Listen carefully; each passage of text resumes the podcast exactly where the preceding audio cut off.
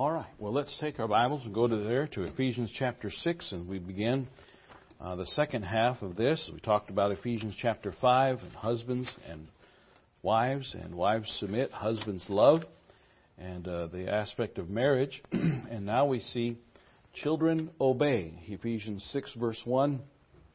Children, obey your parents in the Lord, for this is right. The Bible says in Proverbs chapter 9, verse 10, the fear of the Lord is the beginning of wisdom. The fear of the Lord is the beginning of wisdom. Obedience, the defi- definition is compliance with a command, submission to authority, yielding to orders, and performing what is required. Obedience. Uh, children obey. Children obey. So we have wives submit, we have husbands love, we have children obey. Number one, obedience is to be expected. And uh, let me just say that when it comes to young people, young people, as are all human beings, young people especially though, uh, do exactly what they're expected to do. If you raise the bar, they'll hit it.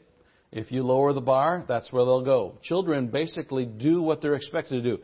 If you say, Johnny, stop doing that, but you don't really mean it, it isn't long before Johnny knows you don't mean it. And so you say, Johnny, stop doing that. Johnny, stop doing that. Johnny, Johnny! And then you yell. All of a sudden, Johnny, okay, now he means it.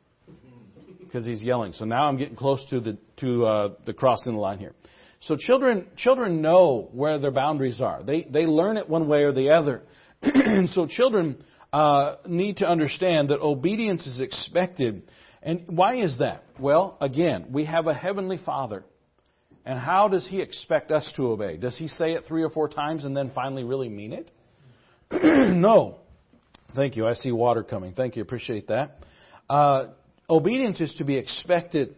Uh, when should that expectation begin? Thank you.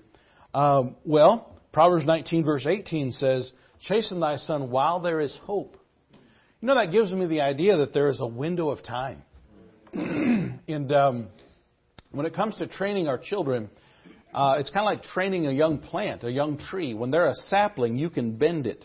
That tree can be bent. But there comes a point in time where you just can't bend that tree anymore.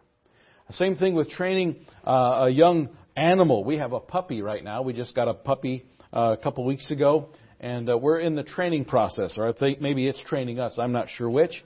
Uh, but while there is hope, because after a while they become a monster and it's too late. And so while there is hope, and so train them up and train them up early. Uh, the Bible says in Psalm 58 verse 3 that children are born from the womb and, uh, as, and when they, they come speaking lies, they go astray as soon as they be born. And, and we need to understand something as human beings. I believe this. I, I, I believe this all my heart. Most children understand more than they want you to know they understand most children get, and they have a communication ability that's higher than we give them credit for. Uh, they know when we mean no. They understand. They understand what we expect from them. And uh, my my wife, let me just stop here and say this: children either train, either get trained or they do the training. I think a lot of times parents are the ones that get trained. Uh, my wife was was in a, a rut like that one time uh, where my daughter, the one that just got married last week, she had my wife wrapped around her, her finger. She knew how to how to make mom do what she wanted. And what she would do is she would just start crying in the crib. Ah! And there was nothing wrong. And I figured out after a while that, that my daughter's just playing my wife here. My my daughter's just get, making my wife get out of bed, go find out what's wrong, and there's nothing wrong. She just wants mom to come hug her one more time, whoopsie whoopsie, and whatever it might be. and so I had had enough of it, and finally one night I said, don't move. Just stay here. And I got out of bed and I got over to the hallway and got over to where her room was, and the, the door was open, but there was that crack, you know, in the door where the hinges are. And I could see, first I wanted to make sure there wasn't something wrong, like her leg was stuck in, in between the slats of the crib or something like that. And it wasn't, and everything's fine. And, and here's what she's doing. She's got her face in between the slats of the crib, and she's going, Wah! Wah! And then, and then after a while she'd stop, and she'd look at the and then she remembered, oh yeah, I'm supposed to be crying. And I'm watching this. There's nothing wrong with her. There's absolutely nothing wrong with her. And uh, and yet, and, and and you know what she's doing? Let me tell you what she's doing. She's lying. That's what she's doing, okay? She's lying, all right? Now she's not doing it in English, but she's lying. All right? And so I just I'm just kind of watching and I'm getting I'm getting my head a little farther into the doorway and uh, and I'm just kind of leaning in and she's just and she's doing her thing. Ah! And finally out of the peripheral she sees me. And when she sees me, I just said, "Lay down and go to sleep." And she was scared of dad. She wasn't scared of mom, but she was scared of dad. And she looked at me and her eyes got real big and she just dropped straight down and we never heard one more word the rest of the night. I went back to bed and I said, She's got you trained. We got to fix that. Now, I'm not picking on my wife when I say that, but it happens. And it can happen easily to the mom because that tugs at her heartstrings. Her baby is crying. But obedience is to be expected. They're liars at an early age. And they'll pretend and they'll play dumb. Uh, they're not. They just want you to think they are. They want you to think they don't understand. And so I do believe that children can be expected to obey. And our Heavenly Father expects us to obey. And if you'll read the Word of God, you'll notice that He doesn't tell us three or four times and then say, okay, now I mean it. That doesn't work that way. That's not how, how He treats us and His children. Why obey? Well, first of all, because God said so. That ought to be enough, children obey your parents in the Lord. Why? Because it is right. For this is right. And also, thirdly, because it's good for you.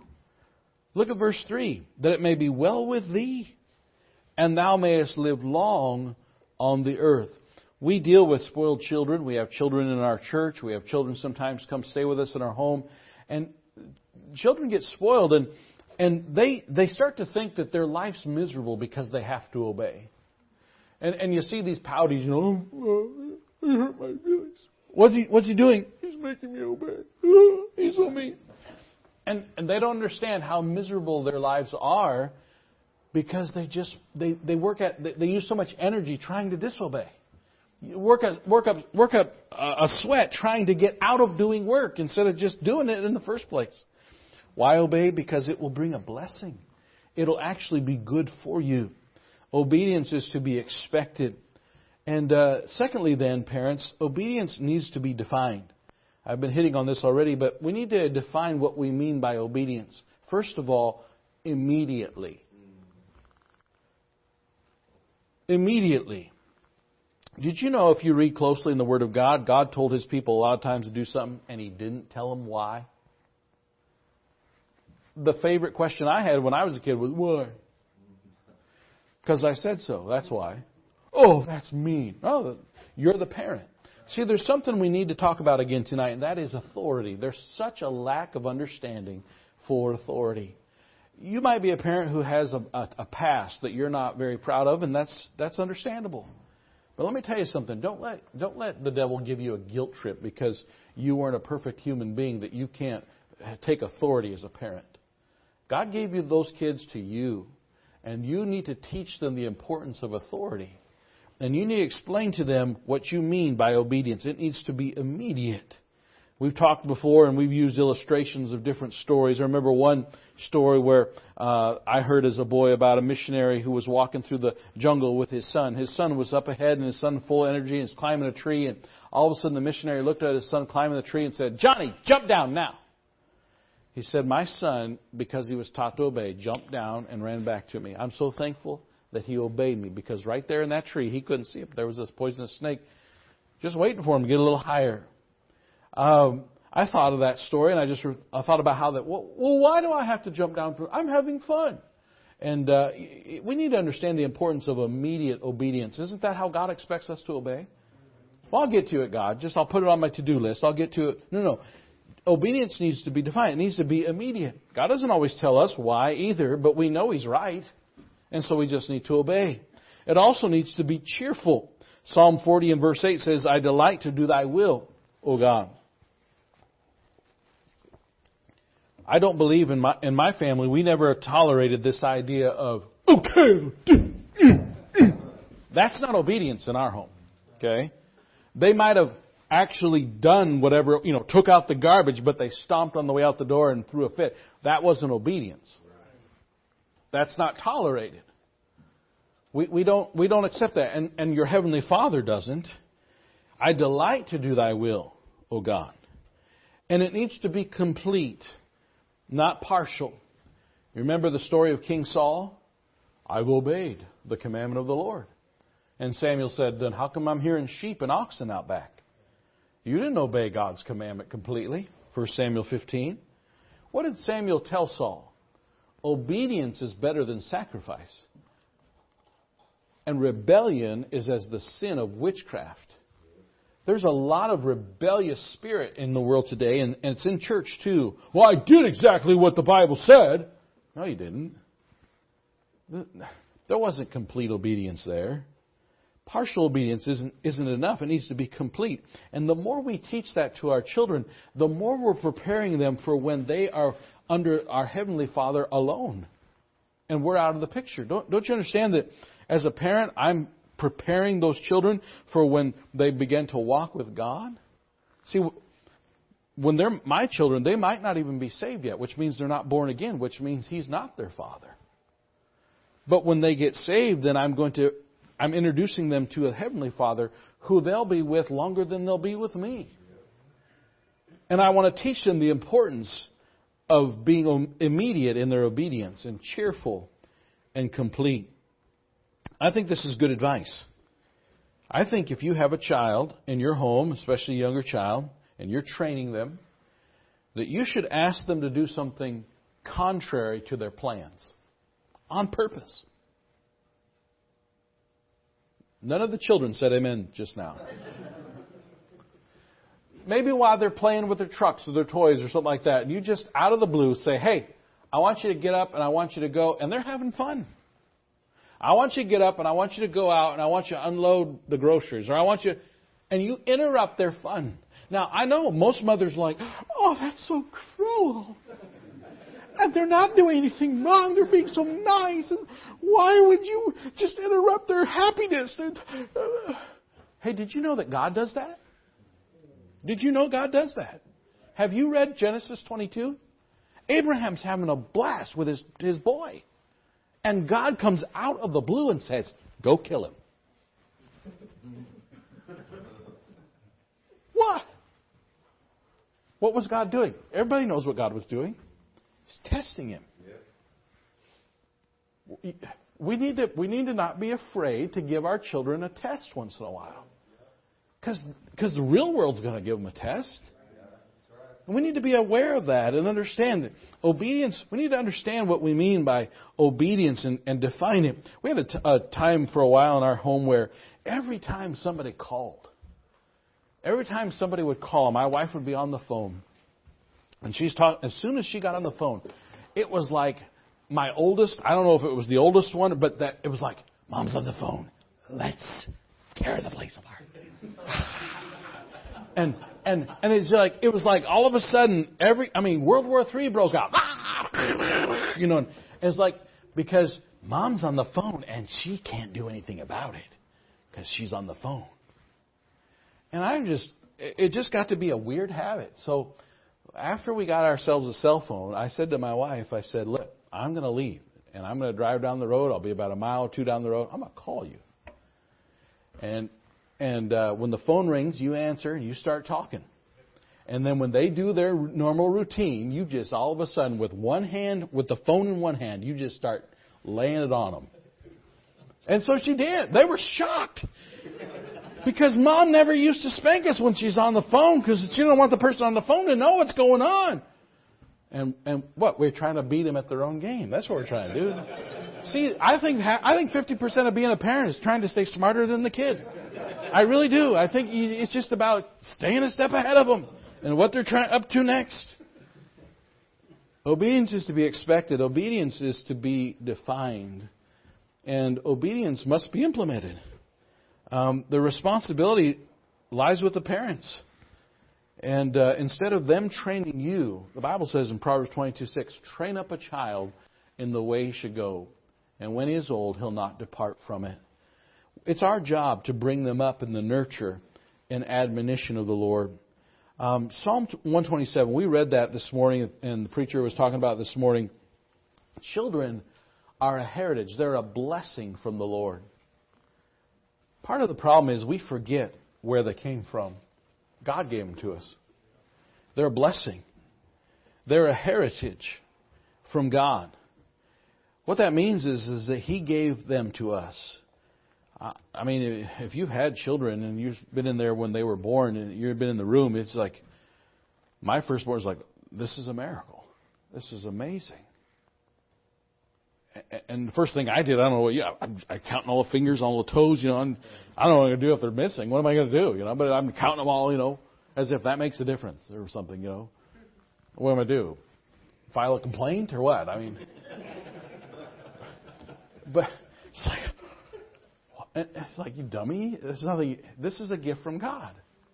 God did this. This is a miracle. Every time a baby is born.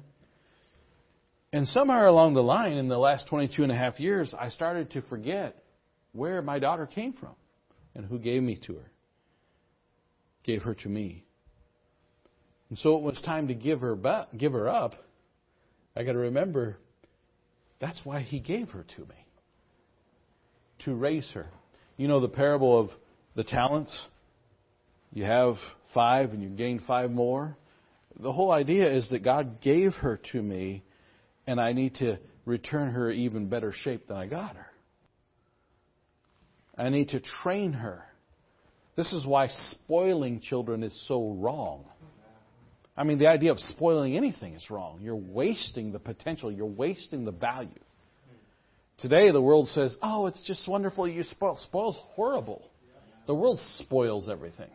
Satan spoils things. But children are a heritage. They're a reward to be appreciated.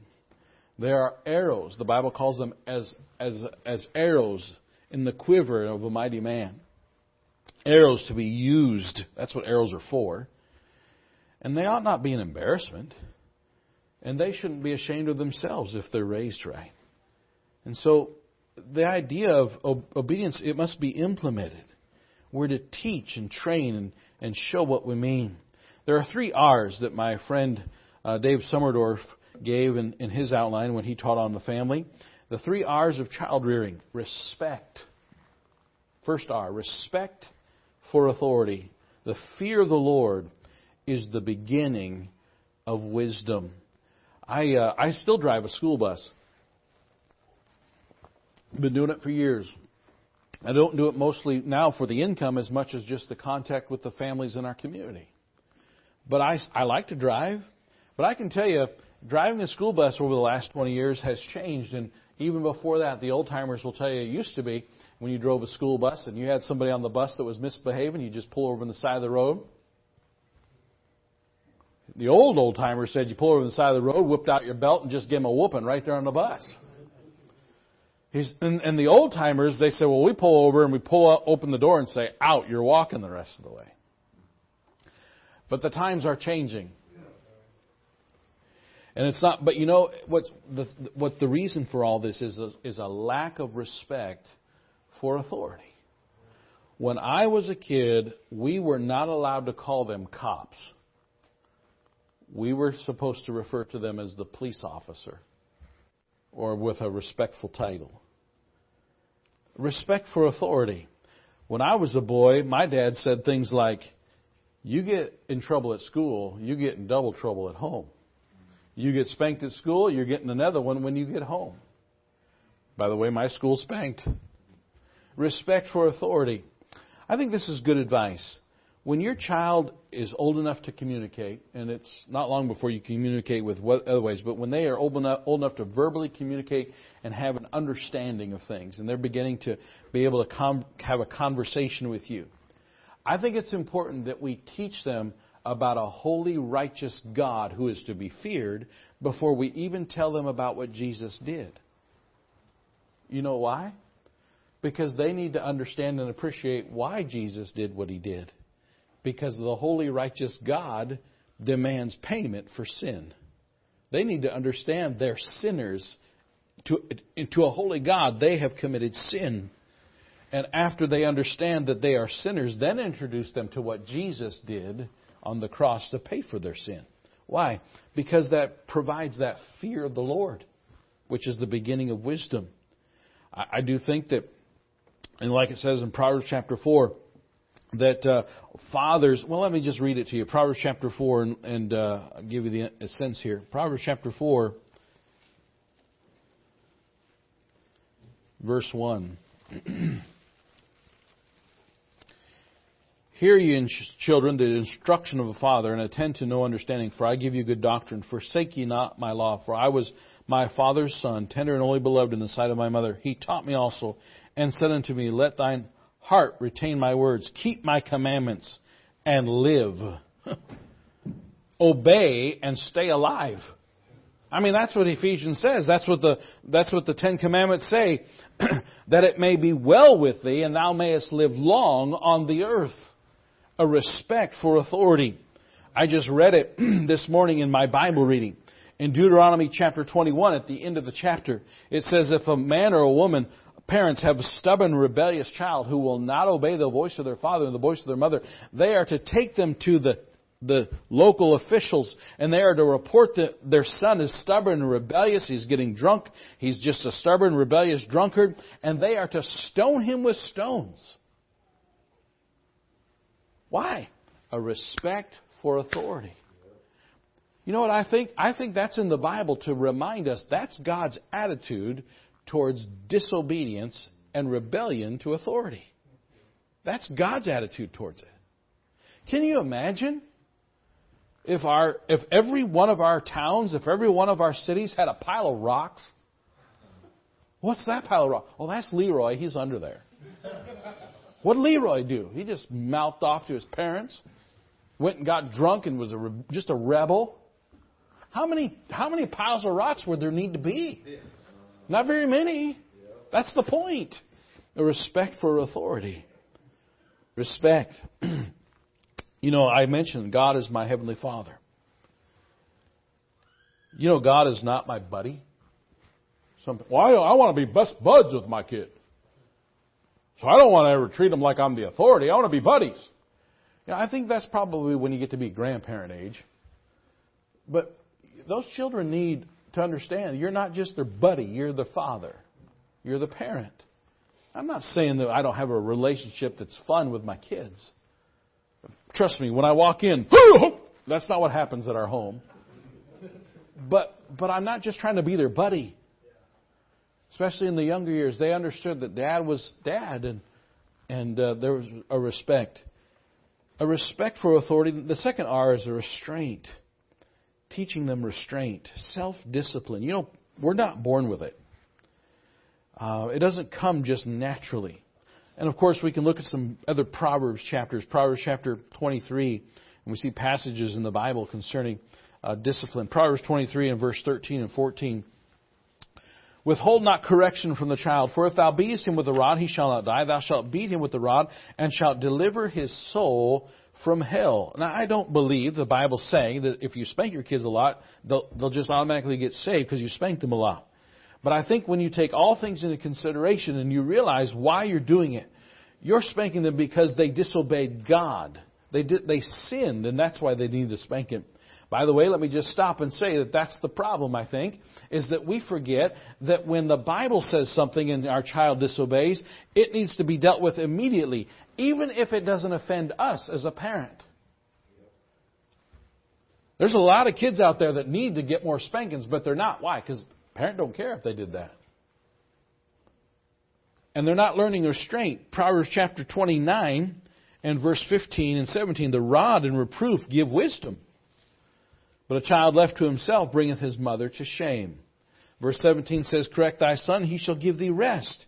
Yea, he shall give delight unto thy soul. Years ago, we just moved to where we live now, and uh, we have a long gravel road that we live on. And down at the end of the road, it goes downhill. Down at the end of the road, there's a highway. It's it's about 50, 60 miles, 60 mile an hour highway right at the end of our road. Our mailbox is across the highway on the other side. And so when, when we were first there and our children were young, I think our oldest was five, we, we said to them, You are not allowed to ride your bikes past this pole right here. And only the oldest is allowed to walk from this last power pole the rest of the 50 yards across the highway and get the mail and come back. And then we looked at them with the meanest look we had on our faces, and we got our eyeball right to their eyeball, and we said, if we ever catch you, if we ever catch any one of you on your bike or elsewise past this power pole right here, we will give you the worst spanking you've ever gotten in your life. And I mean, we tried to look like we meant it. And like they were even in tears because we were nude already. Just thinking about them crossing the road. Why? Well, you're so mean. No, because there are trucks that go down that highway at 55 miles an hour. That's why. And a spanking on their backside, even if it's the worst one they ever got, isn't going to do as much damage as that, eh, damage as that truck's going to do. We're just trying to help them to under, and, and to teach them restraint. Look with me in 1 Samuel chapter 2. 1 Samuel chapter 2. This is not restraint. 1 Samuel chapter 2 and verse 22. Now Eli, that was an old fat priest. Eli, 1 Samuel 2:22. Now Eli was very old and heard all, heard all that his sons did unto all Israel and how they lay with the women that assembled at the door of the tabernacle of the congregation. And he said unto them, Why do ye such things? For I hear of your evil dealings by all this people. Nay, my sons, for it is no good report that I hear. I don't know if he said it quite like that. That's how I read it. He, he didn't restrain them. He just said, naughty, naughty. You're not being good boys. And my guess is he'd been doing that for a long time, whining at them and complaining at their behavior. Why do you have to be like this? Hey, dummy, you're the dad. What do you mean, why do you have to be like this? Why do you have to be like this? Now, we're talking about restraint. Look at chapter 3, verse 13. Here's what God said to Samuel 1 Samuel 3:13 For I have told him that I will judge his house forever. For the iniquity which he knoweth, he knows. because his sons made themselves vile, and he what? Restrained them not. He didn't do any restraining. He didn't try to stop them or take care of it. My opinion is if you feed them, you ought to be able to control them. If you're paying their room and board, you ought you have the right to tell them what to do. And it's not just for your own sake. It's not just for your own peace of mind. It's so that they'll learn to have some self-restraint as well. so that they'll learn to understand how to have self-discipline and trust the Lord to help them with it. A respect for authority, a restraint. And then the third R is responsibility, a responsibility for actions. That's what the Bible teaches. So then every one of us will give an account of himself to God. There is responsibility for actions. We need to understand that and recognize that. We are responsible for our actions. The Bible teaches us that. We know that. So we have to teach that and train our children to understand that, to recognize that. Look with me in Hebrews chapter number 12. Hebrews chapter number 12.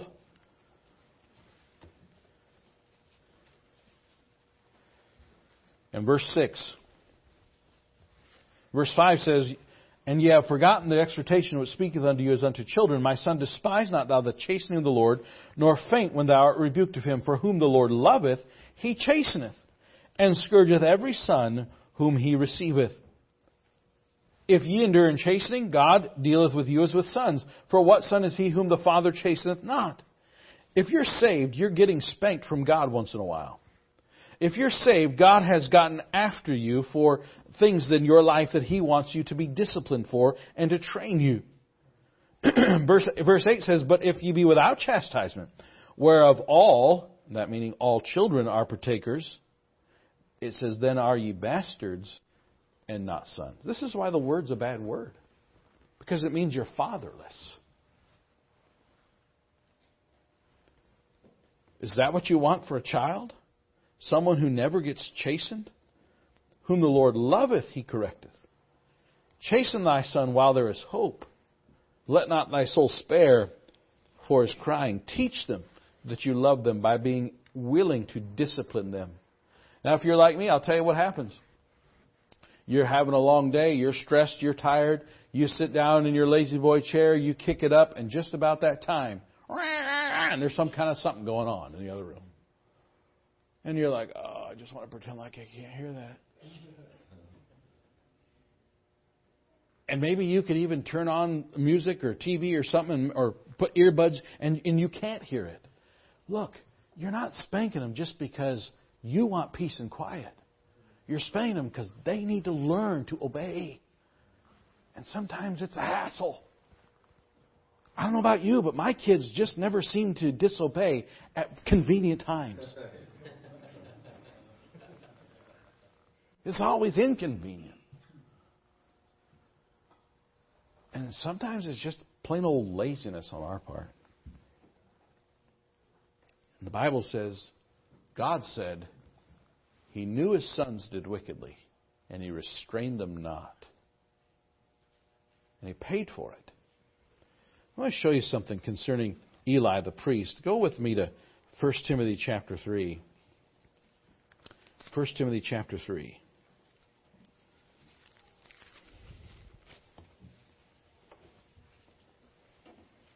Maybe Eli the priest said, Well, I'm, after all, I'm a priest. I do lots of hard work for lots of people. And my sons, they get picked on because they're PKs, priest kids. People just need to mind their own business. 1 Timothy chapter 3 in verse 4, it's talking about the bishop or the pastor. It's talking about the things that God expects of the pastor. And there's a verse in the Bible, the whole verse is a parenthesis. And verse 4 says, One that ruleth well his, his own house, having his children in subjection with all gravity. And here's the parenthesis For if a man know not how to rule his own house, how shall he take care of the church of God?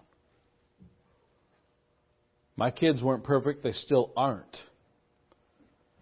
But I knew and I told them and I showed them and taught them what this verse says. If if what I preach can't be practiced in my own family, how's anybody else going to pay attention to it and believe it? And by the way, I, I do think that that sometimes a pastor's kids might kid might have some issues just so the pastor can demonstrate to the rest of the church what you do when you when your child's having a problem but you also demonstrate how to fix it. I'm sure your pastor is doing that. But you know, there are pastors who's, who have great ministries, but their own kids are an embarrassment. I, I know of Dr. Big Shots that might even have colleges that they are in charge of, but they got a child that's fornicating. They got a child who's getting drunk. And they might excuse it by saying, Well, I minister to lots of people. Hey, according to that verse, you need to take care of your house.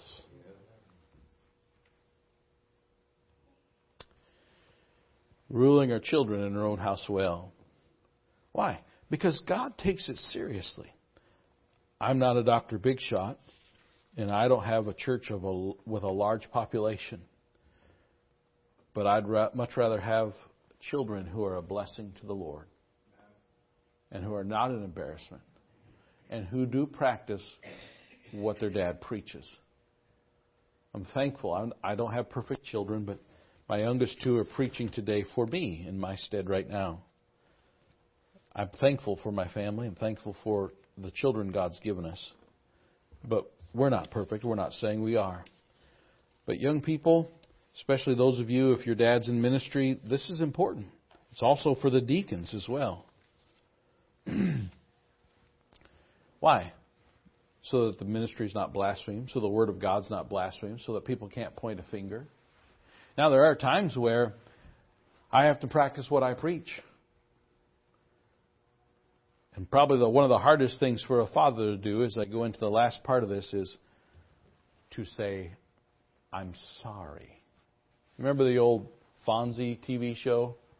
I was I was couldn't say I was wrong.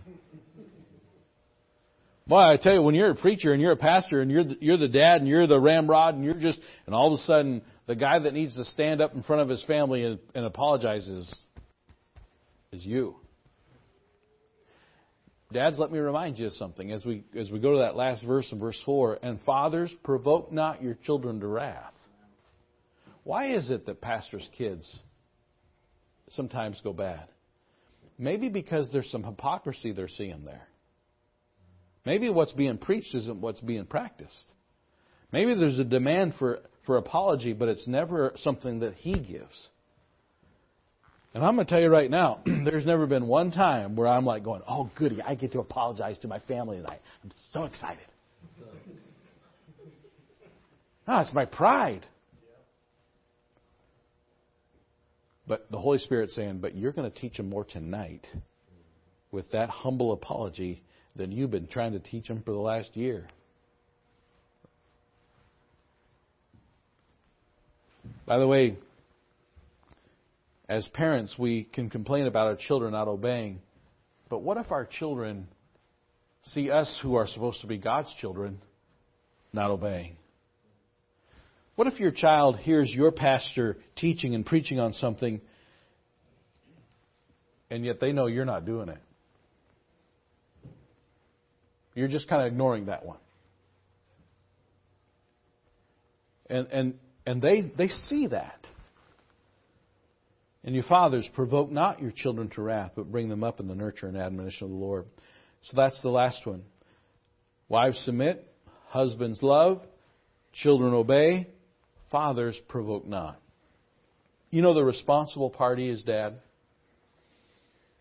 The, the, the responsible one, the head of the home, is dad.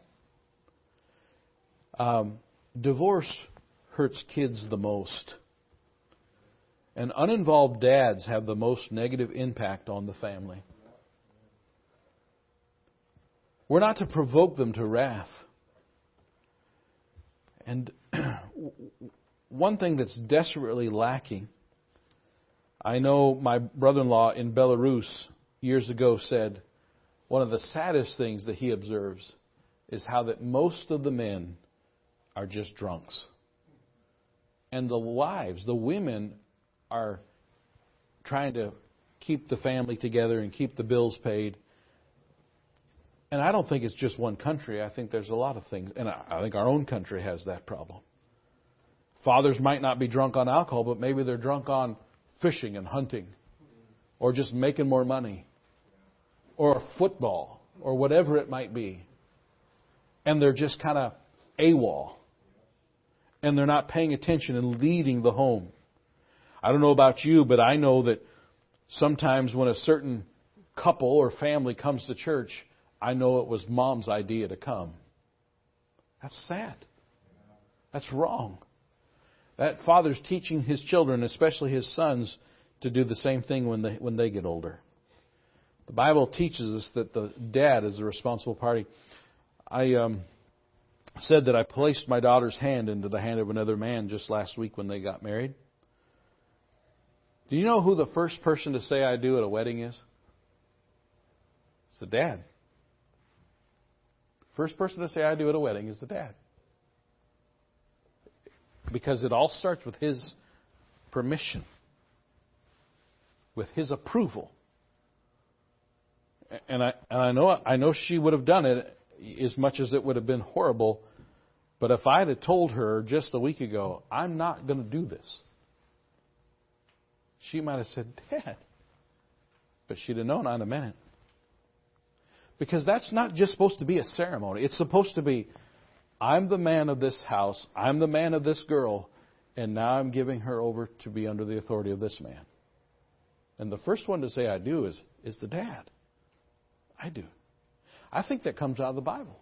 In Numbers chapter 30, it talks about how that if a, a, a daughter pay, vows a vow, the father can say, No, no, I'm going to nix that. And then when she has a husband, she can vow a vow, but the husband can say, no, no, I'm going to nix that.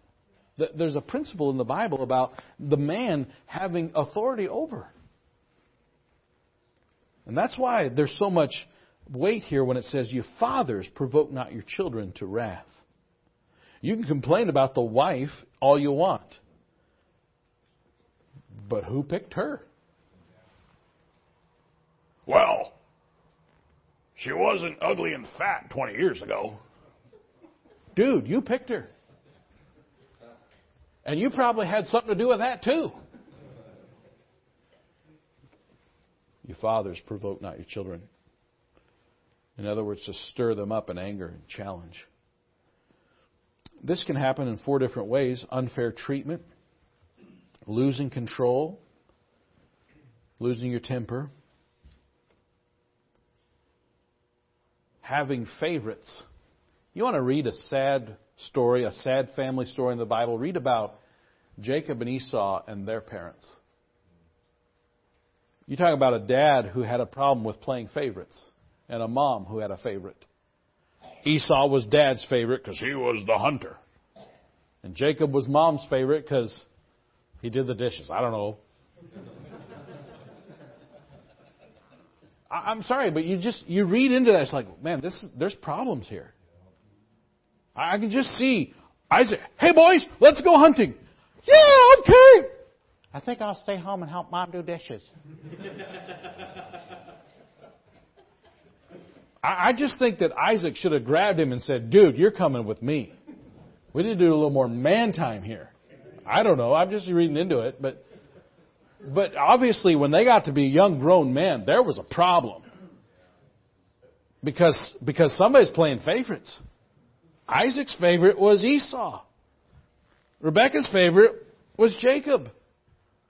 It turned into a huge problem. And they ended up lying to each other and sneaking around and pretending unfair treatment, unkind words, name calling and labeling, criticism without compliment. I don't think it's wrong to criticize as long as you are going to compliment as well when they do well. And unkept promises. Be careful you don't make vows you can't keep. And of course, the biggest vow that you can blow it is if you leave the mother that you promised to stay with all your life.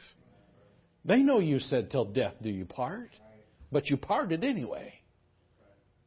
How are they supposed to respect that? And if it's too late for you in that area, at least be humble enough to say, Man, I blew it. I'm so sorry. Unkept promises to our spouse. Years ago, my, my wife babysat for somebody, and they were getting ready to go on a family vacation. And the dad was so mad at the young boy that he said, If you don't stop, you're not going with us on vacation. I mean, we're talking about a five year old kid. It's like, dude, you're not leaving your five year old kid behind while the rest of you go on vacation. That was stupid. Don't lie to him. It'd been better to just give him a spanking than tell him a lie and give him an empty threat. Don't, don't make empty threats you can't keep. Don't make promises you're not going to keep. Inconsistent example, unstable, unreliable. Your fathers, provoke not your children to wrath, but bring them up in the nurture and admonition of the Lord. That's going to require time. I like fishing. I do not like taking little kids fishing. They never been before? You ever anybody here ever take a kid fishing? Ever been before? You don't fish. You just try to untangle stuff the whole day. Try to dodge hooks as they're flying by.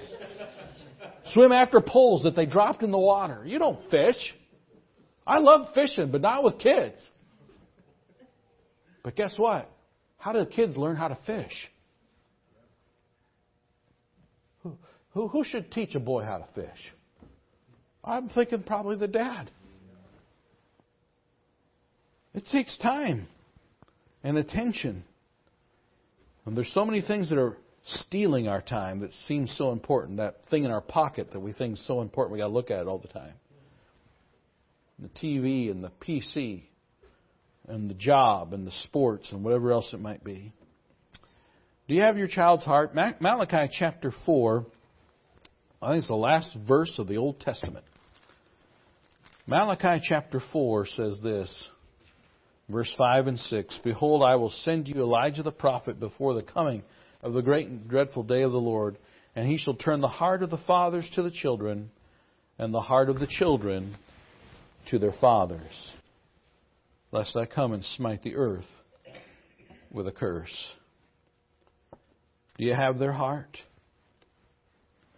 My daughter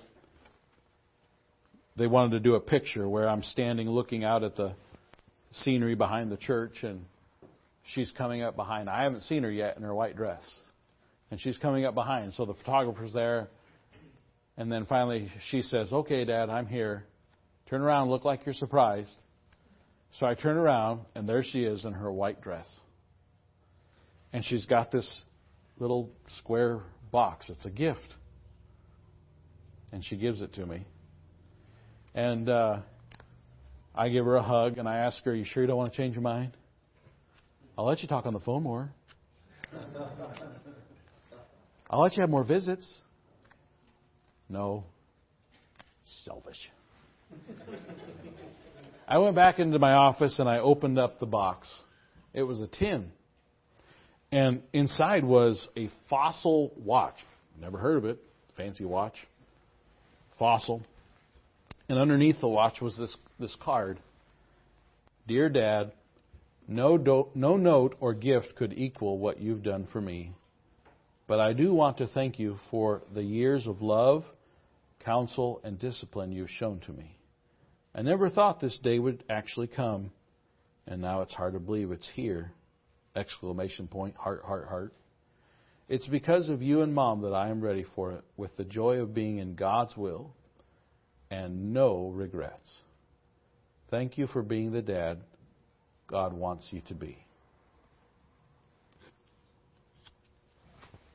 I'm thankful that my daughter got married with my blessing and that I had her heart and I could give it away. Nobody stole it. I could give her heart to someone else. Turning the hearts of the fathers to the children and the children's hearts to the fathers. That's God's desire for us. Don't allow someone else to steal your child's heart because of activities that aren't good for them, music that's bad for them, movies and TV programs and associations and friends. Beware of those dating years. My daughter had other guys that were interested in her. But thankfully, because we had some strict guidelines, she never ever got damaged by anybody. And she learned some lessons along the way just from guys that proved to be what they weren't, what they said they were. But praise God that no one stole her heart.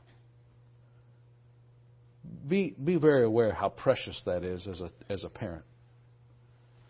Do you promote a godly heritage in your family? I mentioned that a little bit ago about the parentheses and how if a man can't rule his own house, how can he take care of the church of God? I don't I don't know why, but it's just been an irritation to me. I was talking to Pastor Mercury about it earlier, but there's this guy, he promotes couples retreats. Don't know much about him, but I see him on social media promoting marriage retreats and marriage counseling and couples retreats. And then I see his own son out there ridiculing Independent Baptists and King James Bible. And I'm like, dude, you shouldn't be promoting couples retreats. You should be home figuring out what you didn't do right at home, not trying to tell the rest of us how to run our home. I'm sorry. I'm offended by that. We don't need more couples retreats. We just need every one of us to be honest with God. Right. Where does the Bible does it say go out to all the world and have couples retreats? Maybe we ought to just practice what the Word of God says in our local churches. Maybe we ought to just go back to what the book says and let God's Word in His local church that He invented. By the way, God invented church and He invented the book. If He thought we needed more than that, He'd told us. He'd have told us. I'm not saying a retreat is wrong,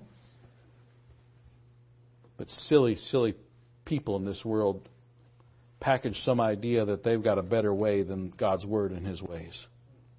You just you just follow the book.